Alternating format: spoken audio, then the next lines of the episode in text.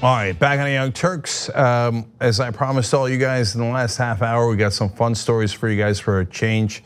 Uh, it's been a pretty serious show, obviously, with uh, our troops getting uh, bombed uh, in Iraq uh, as we speak. Um, but uh, we will lighten it up a little bit then for the members. So we got a story about Judge Judy backing Mike Bloomberg. When I, if you don't know how much Judge Judy makes per year, you will fall out of your chair. It is amazing. And uh, I have really good news for you guys that's amusing. That's all in the last half hour. That's tyt.com slash join uh, to join us uh, in becoming a member, get all of our content, and support independent media. Okay, joining me now is Adam Eichen. He is campaign manager for Equal Citizens. Adam, welcome to the Young Turks. Thanks so much for having me. Adam, there's uh, so many fun things that I want to talk to you about and important things, including how grassroots money beat Amazon in Seattle. That's an amazing story. I'm gonna get to that in a second. First, for folks who don't know, what is Equal Citizens? So, Equal Citizens is an organization founded by Harvard Law professor Lawrence Lessig. He was on last night uh, talking with the show. Uh, and our basic mission is to fight for citizen equality. So, fight for campaign finance reform, making sure that every American has a right to vote, ending gerrymandering, establishing ranked choice voting, and reforming the Electoral College. All the ways our democracy is broken, we're looking to fight to fix it. So, on the issue of uh, voting rights, when it comes to the voter suppression that Republicans are doing all across the country, uh, you guys have an interesting idea that Congress can enact legislation banning the states from doing that. Conventional wisdom says no, it's the states that uh, set those laws. So, what are folks getting wrong? Well, the Constitution is pretty clear. States can, can control state elections, but Congress very clearly has the authority to regulate congressional elections. Uh, and so earlier this year, the House of Representatives passed, or I guess earlier last year, the House of Representatives passed H.R. 1, the For the People Act. What that did is it established a federal oversight of elections in many ways, uh, mandating things like automatic voter registration, same day voter registration, restoring voting rights to those who are convicted of felonies, uh, all within the purview view of Congress. And it's my view, and I think it's the view of equal citizens as well, that Democrats, Republicans, those fighting for reform need to be very clear that we need Congress to step up to ensure that every American has the right to vote. Uh, you know, it's incredibly important what states are doing across the country to ensure the right to vote. It's incredibly important uh, what states are doing to regulate campaign finance. Uh, but Congress does need to do its job, just like it did in 1965, to ensure, with the passage of the Voting Rights Act, uh, that everybody in America had the right to vote, regardless of the color of your skin. That states' efforts to suppress the vote are unacceptable, and we can't stand for them. And Congress has that power, and it's time for them to use it. So the Voting Rights Act uh, analogy is very compelling. I want to get back to what the Democrats are doing in a second, but first, I noticed that Jim Sensenbrenner, a Republican from Wisconsin, uh, introduced legislation to basically have a new Voting Rights Amendment Act. Uh, is that real? Is there an actual Republican in the country who doesn't mind people voting? There there was a Republican bill. Yes, um, the the better bill uh, was introduced by a, a, Democrat, if I do say so myself. Uh, but there are people across the country that are looking to restore the Voting Rights Act. It's it's absolutely egregious that it hasn't been after the Supreme Court gutted it in 2013 in the Shelby County decision, uh, which kind of gutted the the uh, pre-clearance provision, the map that determined pre-clearance, one of the most successful pieces of federal uh, legislation in our country's history pertaining to the right to vote. Uh, but yeah, I mean, look look, you look at it across the country, and when you talk to ordinary voters, whether they're a Republican or a Democrat, uh, I believe that Americans uh, support the right to vote. Now, it's a different story when you're talking about uh, potentially state level Republican elected officials, where they seem to be uh, trying to repeal and suppress the right to vote at every turn when given the chance. Uh, but the right to vote and our democracy more broadly is still an American issue. So, uh, so, Adam, sorry to, to jump in. So, you mentioned HR one earlier, uh, and so was this uh, confirming the right to vote nationally in congressional elections? Was it in HR one?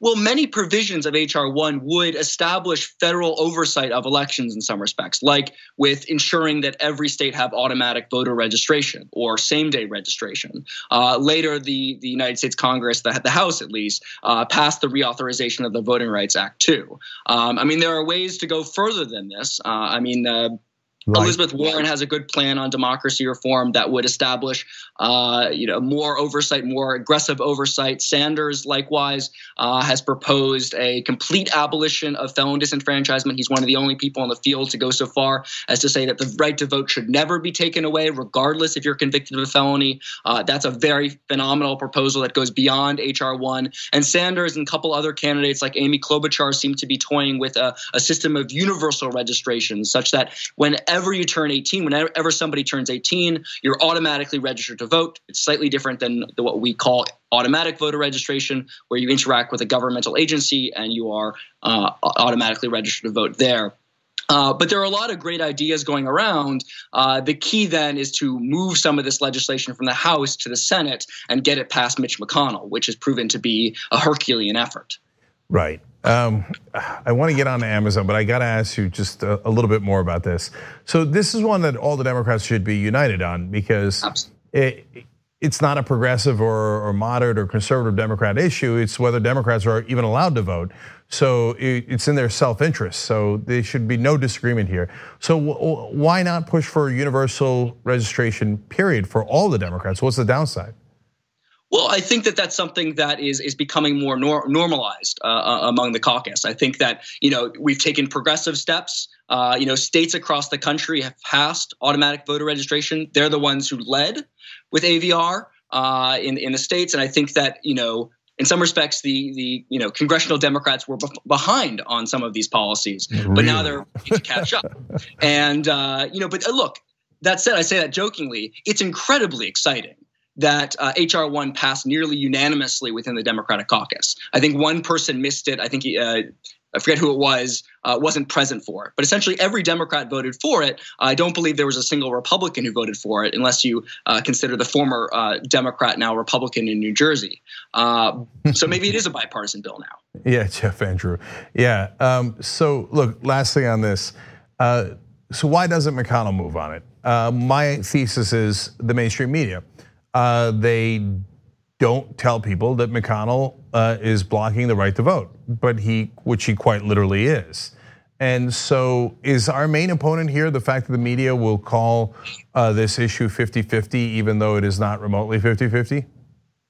I mean, I think that there just has to be more awareness of the fact that Mitch McConnell is blocking HR one. I think if you were to pull the provisions in HR one, they're overwhelmingly possible, uh, or, or positive rather. The, uh, Americans approve of it. I mean, a, a, recent poll from the New York Times a couple of years ago showed that 85% of Americans wanted fundamental change in the way we fund our elections, and HR one has a public financing provision in it. Um, and if you know, if we actually really drew attention to the fact that Mitch McConnell is blocking something that the overwhelming majority of Americans would support, uh, it may actually add some pressure to Mitch McConnell. That said, he's been very clear that he thinks that HR one, this pro-democracy, you know, with a small d democracy, democratic bill, um, is a power play to support the big capital D Democrats. Uh, of course, that's ridiculous. This is just a bill to enfranchise and empower everyday Americans. Uh, so he's yeah. clearly playing some political games here. No, no, it's uh, clear to people who care about facts, but uh, to so-called sure. reporters, they don't care about the facts. Uh, what they care about is uh, I'm going to I need access to Republicans, so I will I'll hide the facts from our readers, from our viewers, and pretend that Mitch McConnell also cares about democracy, and pretend that this is a 50 50 issue when, as you point out, 85% of Americans say no, McConnell is wrong. We actually think that everybody should vote. Uh, if the media covered it accurately, they would point out that McConnell is against voting rights.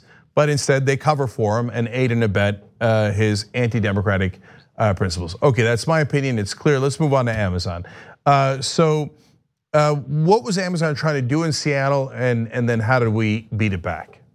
So I think the story of Amazon is one of the most fascinating and encouraging uh, stories of the last local elections in 2019. Amazon and a coalition of big business in Seattle spent about $4 million to try and influence the city council there. Uh, this is after the city council tried to impose a head tax uh, on Amazon and like uh, like-minded businesses, big big businesses to try and um, you know get some revenue from them. Uh, Amazon fought back the city council repealed the tax. Uh, it's a long story, and Amazon said that's not enough. It's not enough. We won. We're going to try and take over the city council.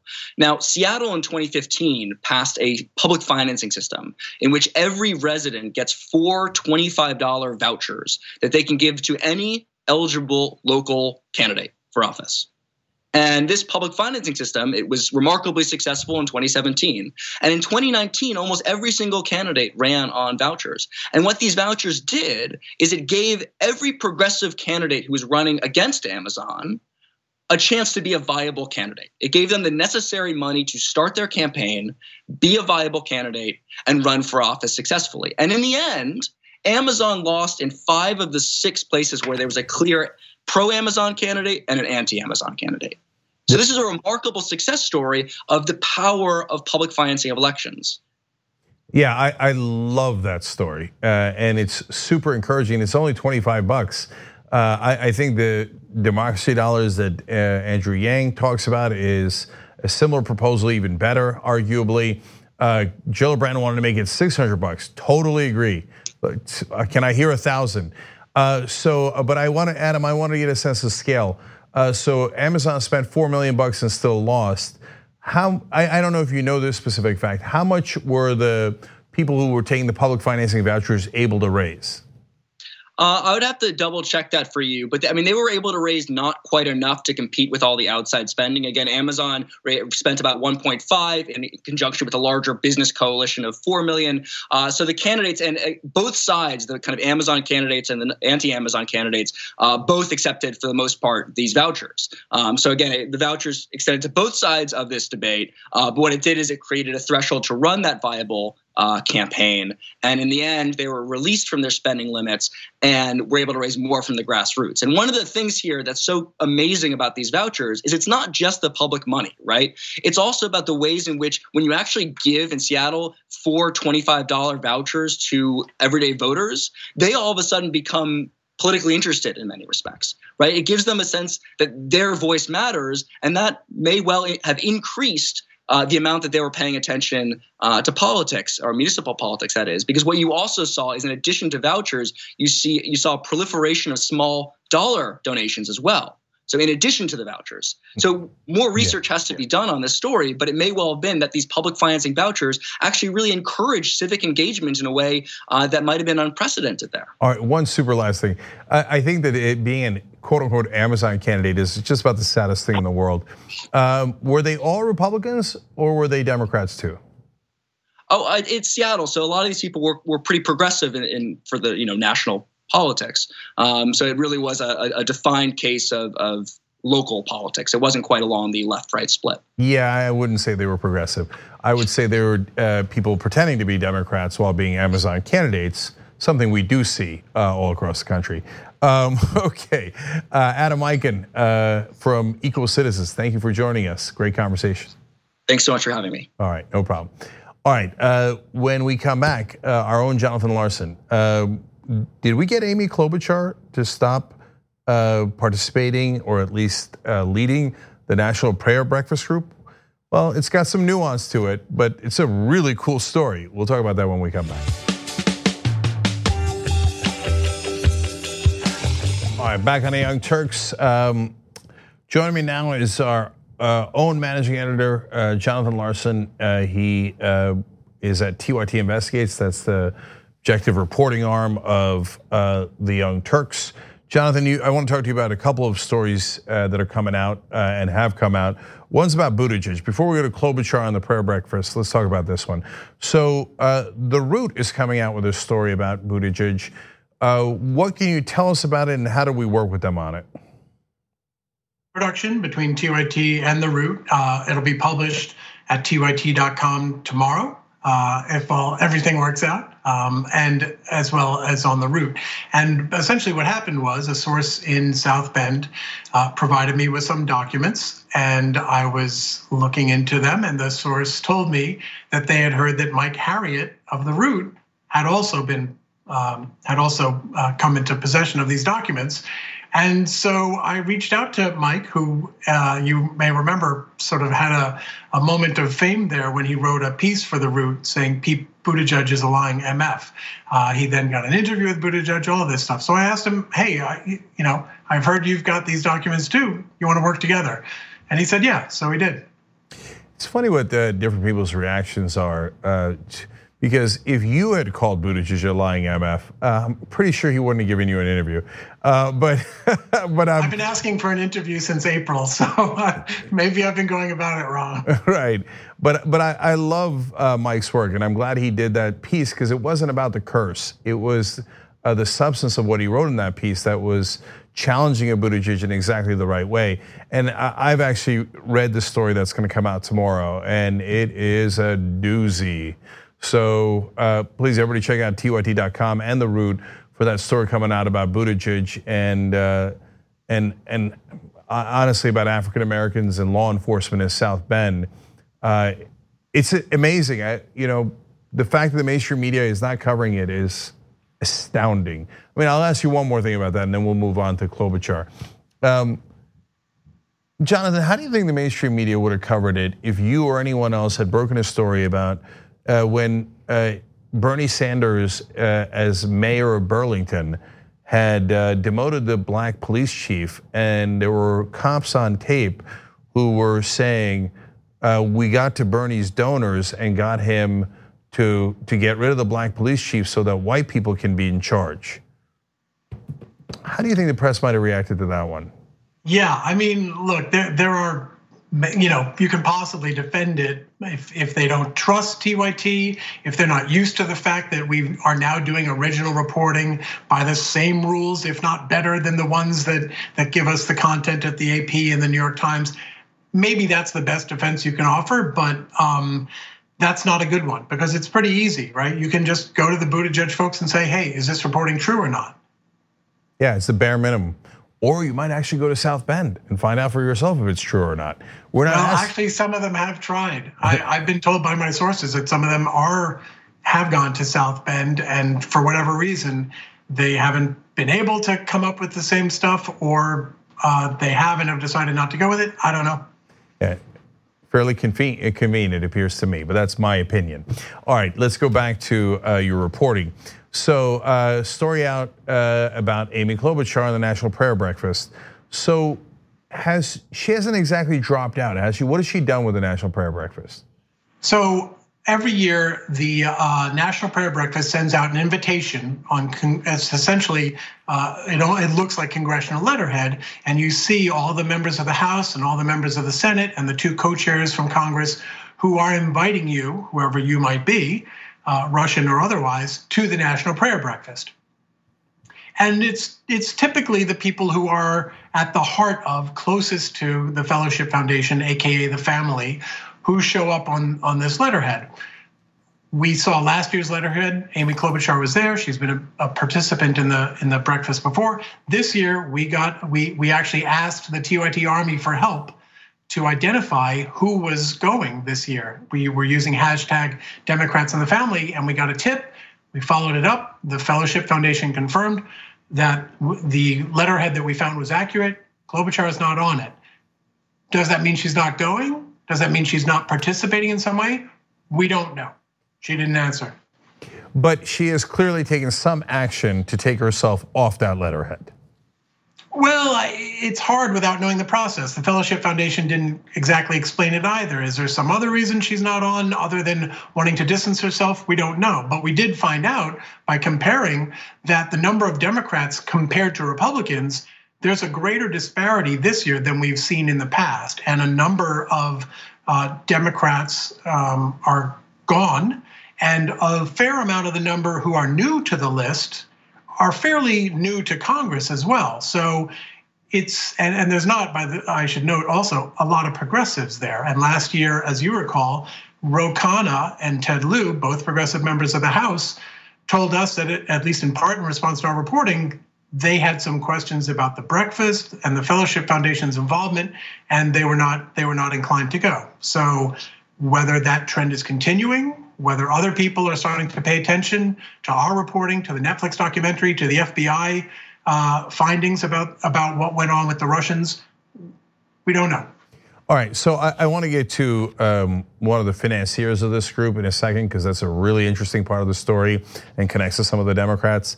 Uh, but uh, first, um, look, my opinion is that this is an extremist group, um, and Democrats that go to it are aiding and abetting this group, uh, and they shouldn't. Uh, there's plenty of other places to get breakfast in D.C., uh, but but let's let's talk about the facts here. Uh, what are the concerns about the prayer breakfast group?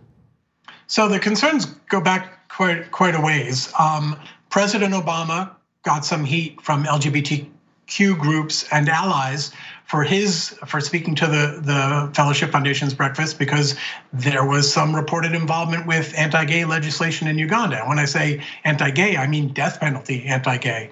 Um, so that was one thing. More recently, the FBI reported that the family, a leader in the family, they didn't name him, but we found out who it was, uh, essentially handed Maria Butina and Alexander Torshin, Russian operatives, tickets to the National Prayer Breakfast, which we now know thanks to the FBI the the Russians were hoping to use to exploit the connections that they can make there to to influence U.S. policy, to to network and make connections that would benefit them. Um, and we also found TYT reported that uh, the family, the Fellowship Foundation, sponsored congressional travel to Europe that included meetings with um, anti-gay leaders and anti-Semitic leaders.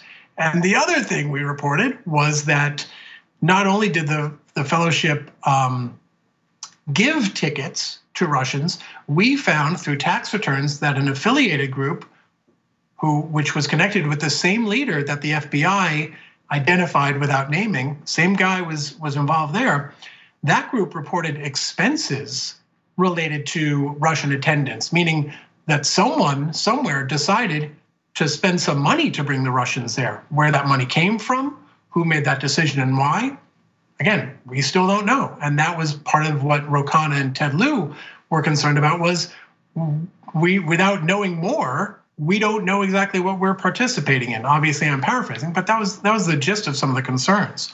It was always insane for the Democrats uh, to participate in this uh, obvious right wing group. Uh, so, oh, we're just having prayer together. No, they're sending people to go uh, execute gay people in Uganda. It's, absolutely outrageous, let alone all the other places they're going to try to pass uh, anti-LGBTQ uh, legislation. That's before we even found out. I was going to say about the Russian infiltration, but it wasn't much of an infiltration because of your reporting. We find out no, they were actually invited in and, and paid for to some degree. Uh, and, and so they could not only influence Republicans, but Democrats, which then leads me to the question of uh, why are the Democrats doing this? Uh, and I notice in your latest story that there's a Delaware poultry magnate, Ron Cameron, who finances this breakfast and this group. And look at that, the two biggest Democrats still involved are Chris Coons and Tom Carper, senators from Delaware. What an amazing coincidence. Yeah, well, the um, the Ron Cameron, as as others reported first, um, is a, a poultry billionaire. He's also very close to Donald Trump. He's spent uh, at least close enough to have spent the 2018 midterms uh, election eve watching the returns at the White House with Trump. He gives to Republicans all over the country, but not in Delaware. In Delaware, uh, Coons and Carper have been left alone. Um, and what that means, we don't know. Yeah, no, I know. Uh, your job's to report the facts. My job's to interpret them. Uh, well, look at that. There's two Democrats that uh, Ron Cameron uh, uh, has decided that he is not going to spend money against. In a sense, that's a form of bribery. You could just give to the Republicans as he does, or you could withhold from Republicans in Delaware, kind of a protection racket uh, from this chicken hawk, if you will. Uh, and uh, lo and behold, Coons and, and Carper wind up cheerleading for your extremist right wing group. Funny how that turns out. Look, um, there are still several other Democrats that are on the letterhead. Generally speaking, who are they? So, as I, I mentioned earlier, that uh, a fair number of them are new to Congress, and a fair number of them are um, conservative Democrats. Uh, there are a bu- um, uh, we lost a bunch from last year's invitation, but this year's new Democrats from the Senate, anyway, because there are fewer there uh, Tim Kaine, Joe Manchin, and um, Doug Jones. Hmm. Joe Manchin, really? Right. Right. and and look, to, to, to your point about we've always known they were right wing, all this, the former leader Doug Coe made a point of reaching out to Democrats, right? Uh, um, Gore, Hillary Clinton, Bill Clinton, these people had relationships and connections with Coe. How true that is now, it's unclear because it's also not a monolith. The, the organization is not a monolith. And, and to some extent, there are indications that there are tensions within the group of what it should be and how it should conduct itself in the future, both around the breakfast and obviously in, in its other activities as well. And and to your point about Democrats participating or not participating, do you, do you mind if I bring up Jess Scarane, or were you going to bring her up? No, no, go ahead. Okay, so um, after our story went up yesterday, uh, Jess Scarane is a progressive candidate who is primarying Chris Coons in Delaware for the Senate seat. And she retweeted the article and she said, I'm quoting her tweet now most Democrats are clearly distancing themselves from the National Prayer Breakfast, rightfully so, since it sponsors sanction homophobia and bigotry. So, why does at Chris Coons still proudly support this event? By the way, Chris Coons also one of the biggest surrogates for Joe Biden. Um, but God forbid the national media should ask him about that either. Okay, uh, but we do reporting at TYT, uh, and Jonathan uh, is among the folks who do it, thanks to you guys. Um, so, TYT.com, the Klobuchar story and the prayer breakfast story is out today. And then the big Buttigieg story drops tomorrow, so everybody check that out as well. Jonathan, thanks for joining us. Thank you. And if, if, if I could take a second, if the TYT Army wants to get in touch with their representatives and ask them, are you planning to attend? Are you planning to participate in this year's National Prayer Breakfast? Use the hashtag Democrats in the Family on Twitter. Let us know. All right, wonderful. All right, thank you, Jonathan. Thanks, Cenk. Yep. Uh, when we come back uh, for the members, uh, Judge Judy uh, makes an interesting, if not compelling, case for Mike Bloomberg. And then I had really good news yesterday uh, that I wanted to share with you guys. Mm, what is that? TYT.com slash join and become a member and get the post game. We'll be right back.